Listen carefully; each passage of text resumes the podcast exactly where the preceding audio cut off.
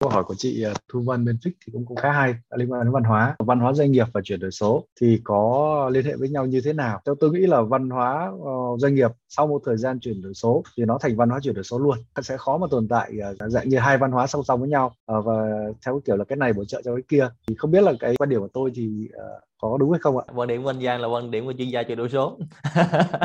Còn chia sẻ thêm chút, bổ sung tí về quan điểm của à, chuyên gia về văn hóa doanh nghiệp như thế này. Thật ra cái từ văn hóa doanh nghiệp như nãy, cái đầu của chương trình anh Giang có hỏi, nó là cái cái từ rất là chung của chị, và chính vì chung để ít người hiểu cụ thể. Thật ra đó là lý do vì sao chương trình đào tạo văn hóa doanh nghiệp tôi hay đào tạo trong 5 ngày, và trong chương trình tư vấn nó phải diễn ra từ 1 đến 3 năm. Thì xin thưa là như thế này trong văn hóa doanh nghiệp nó có nhiều loại hình văn hóa lắm từ ví dụ như cái mà chúng ta đang nói chuyện ở đây nó gọi là văn hóa chuyển đổi số rồi trong sau đó chúng ta sẽ có văn hóa cải tiến này văn hóa đổi mới sáng tạo này văn hóa tiết kiệm hiệu quả này hay là văn hóa đọc này văn hóa chia sẻ này rất nhiều văn hóa như vậy trong một công ty nó gom lại có từ chung là văn hóa doanh nghiệp thành ra văn hóa doanh nghiệp mình phải dịch nó ra. Tôi hay dòng từ vui là phải dịch từ tiếng việt sang tiếng việt. Chúng ta có cái văn hóa chuyển đổi số, đó là mình không có cây gậy, không có củ cà rốt mà người ta vẫn làm. Người ta rất là hăng say, nhiệt tình người ta làm. Và khi mà đưa một cái xuống chuyển đổi số, người ta say yes thì tại vì hiện nay mình đã có sản phẩm A đúng không mình chuyển đổi số thành công rồi. Mình nghĩ là xong rồi nhưng mà chưa xong đâu. Tại vì đối thủ, khách hàng, các bên liên quan người ta thay đổi. Thì mình sẽ chuyển qua sản phẩm B. Mình thấy chuyển đổi số tiếp. Thì lúc đó anh em người ta cảm giác oh yes, cái này chuyển đổi số được, tôi sẽ làm được. Thì nó trở thành văn hóa. Và nó là cái nền tảng rất là cơ bản. Thành ra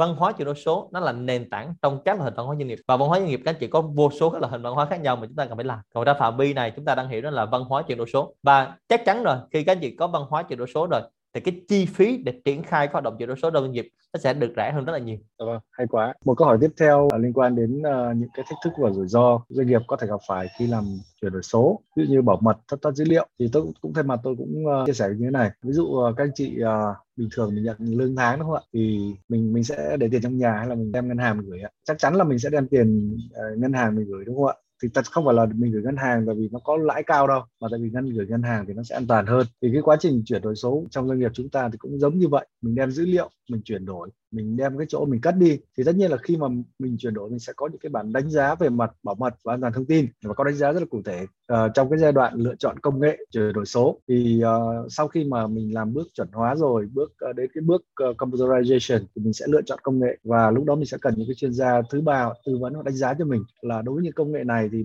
thì cái yêu cầu hoặc là đối với cái tầm quan trọng dữ liệu của mình ví dụ dữ liệu ngân hàng thì sẽ có hàng loạt các yêu cầu từ ngành từ ngân hàng nhà nước uh, trong vấn đề về bảo mật dữ liệu và an toàn thông tin thì liệu là cái công nghệ mà mình ứng dụng cho chuyển đổi số nó sẽ đáp ứng được hay không uh, chứ không phải là mình chắc chắn là là mình nói là công nghệ này nó không rủi ro công nghệ kia không rủi ro và tất cả đều dựa trên đánh giá hết và hiện nay là cái chuyện đánh giá thì cũng rất là phổ biến nên là các anh chị cũng yên tâm trong cái chuyện này. Trừ bổ sung thêm cái chỗ đó tí anh Giang. Dạ vâng. Dạ Thực ra anh Giang là chuyên gia chuyển đổi số rồi nên là với lại anh Giang là cũng chuyên gia về quản trị rủi ro thông tin và chuyên gia về cloud base nên là anh Giang trả lời là chuẩn rồi.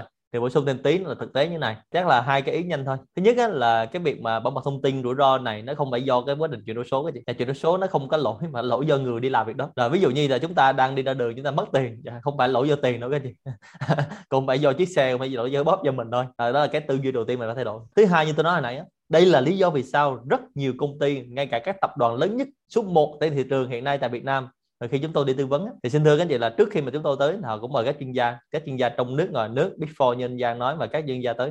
Đa số những người quay ra chữ thề công ty này. Người ta nói như này cái, cái công ty to như thế này lớn như thế này mà tới bây giờ vẫn còn xài Excel. Cái công ty to như thế này mà tới bây giờ cũng không có laptop, chỉ xài máy tính bàn. Cái công ty to như thế này mà bây giờ vẫn xài offline server và không có cloud based server. Cái công ty to như thế này mà cái phòng server là phải đặt cạnh cái phòng của sếp. Nó chính là cái văn hóa và người ta vẫn là công ty tỷ đô tại Việt Nam. Và ông chủ vẫn là những tỷ phú đô la tại Việt Nam. Thì công ty mà tới tỷ phú đô la đó, họ không có ngu đâu các chị. Và họ rất là thông minh. Và chính những cái công cụ mà tôi mới nói, nó rất phù hợp với doanh nghiệp này. Và nó giúp cho doanh nghiệp này bảo mật một trăm phần trăm. Thành ra khi chúng ta đi về nhà không có laptop sách, dữ liệu gì bằng cái gì. Trong công ty gửi mail ra ngoài nó chẳng mất tiêu lấy gì là bằng cái gì. Tiếp theo là trong công ty có mấy bàn này thì mình sách cái mấy bàn đi đâu? Offline server như vậy. Excel thì không có, kết nối internet thì leaking dữ liệu bằng dưới nào? Thành ra như tôi nói, nó có ba bước. Và trong chiến lược chuyển đổi số, đó là cái giải pháp phù hợp với tập đoàn này mà họ xài. Thành ra tôi đang nói góc độ chuyên gia thì nếu mình nhìn nhận như vậy thì chúng ta sẽ thấy là mình có rất nhiều cơ hội để làm với công ty này. Và mình hiểu rằng công ty này người ta hiểu vấn đề về confidential agreement, về compliance như thế nào. Còn nếu mà chúng ta thấy à vô đó họ xài Excel, họ không biết Google Sheet và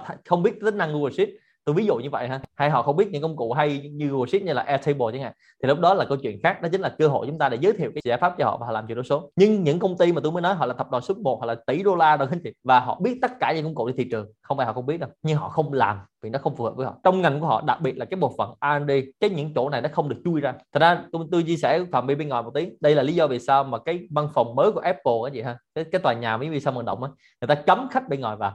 Tháng năm này tôi qua tôi là một trong năm người rất là hiếm hoi trên thế giới được mời vào trong cái khu đó. Và người ta cấm vào cấm vào là ngay cả nhân viên tôi ví dụ anh Giang là nhân viên AMD của Apple nha. Là tôi xin thưa là nó giống y chang mình làm trong quân đội luôn anh đi vào, anh ở trong đó tới lúc mà anh cưới vợ cũng ở trong đó luôn, không được đi ra. Tới khi nào sản phẩm nó ra bên ngoài, anh có thơm nó đi ra thôi. Và nếu mà các anh chị đã nghe những cái thuật ngữ như là cái R51 khu vực 51 in Mỹ tức là mình vô một cái khu vực, mình vô cái đường hầm, nó bấm cái nút kịch chui vô cái phòng thí nghiệm. Rồi anh làm anh làm bấm nút kịch chui ra. Không biết đường đi vô cái khu đó là khu nào luôn. Thành ra những cái khu như vậy thì làm sao người ta cho anh xài những công cụ khác được? Đây là lý do vì sao những cái phần mềm của những công ty đó người ta tự phát triển. Và khi mình đi vào mình thấy, ủa, sao anh không xài phần mềm bên ngoài cho nó lạ? Sao anh không xài Microsoft Office? Sao anh không xài Google Docs? Dạ mấy cái này tao tự làm hết. Tao tự làm vì sao tao tự làm? Dạ đó là giải pháp chuyển đổi số của tao. Tao bấm nút nhân viên xuống làm. Thành ra tôi chia sẻ đây là góc độ mà tôi đã có rất nhiều trải nghiệm và tôi rất là hy vọng là các anh chị chọn những công cụ phù hợp. Và như tôi nói đôi khi một số khách hàng nó xài 3.0 là nói vui như vậy thôi vẫn hiệu quả chứ đừng lúc nào cũng kêu gọi 4.0 ha. Còn quay lại nó không phải lỗi về công cụ đâu. Đấy, cảm ơn dạ vâng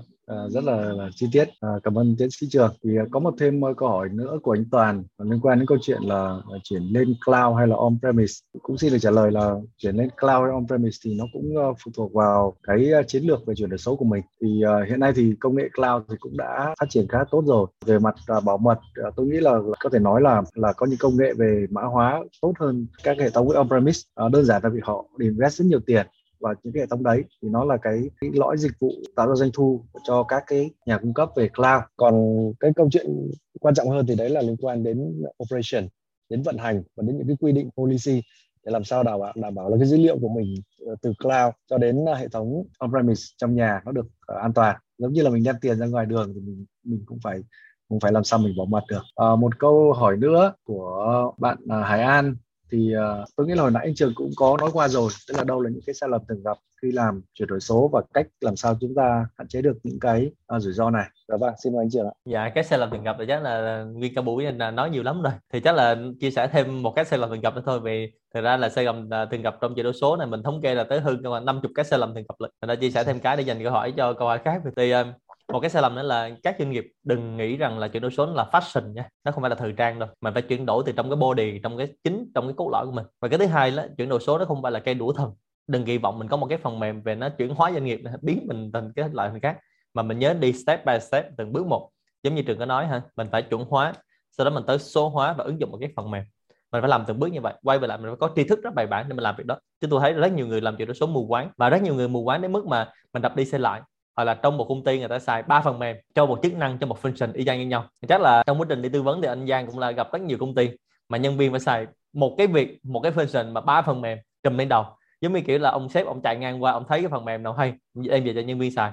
Tiếp tục như vậy và nhân viên bị ba cái cái trồng lên cái cổ của mình thì đó là một số cái tôi chia sẻ thêm trong cái giới hạn thời gian này. Dạ vâng, à, cảm ơn anh Trường. Câu hỏi của anh Hải An thì tôi nghĩ là cũng đã nằm trong những cái chia sẻ của anh Trường rồi. Dấu hiệu ờ, để biết là doanh nghiệp cần phải chuyển đổi số thì đây liên quan đến cái uh, vision Uh, những cái mission giá trị cốt lõi của mình trong quá trình hoạt động mà nếu mà chúng ta thấy uh, doanh nghiệp chúng ta mà có vấn đề sếp cảm thấy không khỏe ví dụ thế thì chắc chắn là chúng ta cần làm gì đó và chuyển đổi số là một công cụ để giúp uh, làm những chuyện này. Và sẽ giải quyết được câu chuyện là why tại sao. Thì cái người làm chủ người ta sẽ biết là tại sao cần phải chuyển đổi số. Thì những cái câu trả lời của anh trường thì cũng ờ, giá khá là uh, phù hợp. Thì như vậy thì tôi cũng uh, xin phép được uh, tổng kết lại. Uh, một trong những cái điều uh, quan trọng của nhất của chuyển đổi số đấy là why. Là chúng ta xác định được là tại sao chúng ta lại chuyển đổi số mục tiêu chuyển đổi số là gì.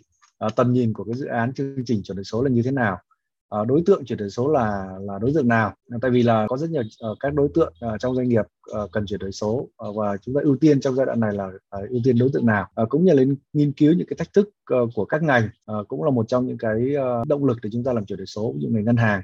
Đấy là cạnh tranh sự bùng nổ của fintech à, ngành bán lẻ là bùng nổ của e-commerce là ngành sản xuất là sự cạnh tranh ngày càng cao. Và ngoài câu hỏi về why thì sẽ là câu hỏi về what và how. Thì cái series cái cái uh, chuỗi về webinar chuyển đổi số của chúng tôi thì sẽ tiếp tục uh, trong ờ, thời gian tới với ờ, các cái câu trả lời là what và how. Cũng uh, rất là cảm ơn tiến sĩ trường.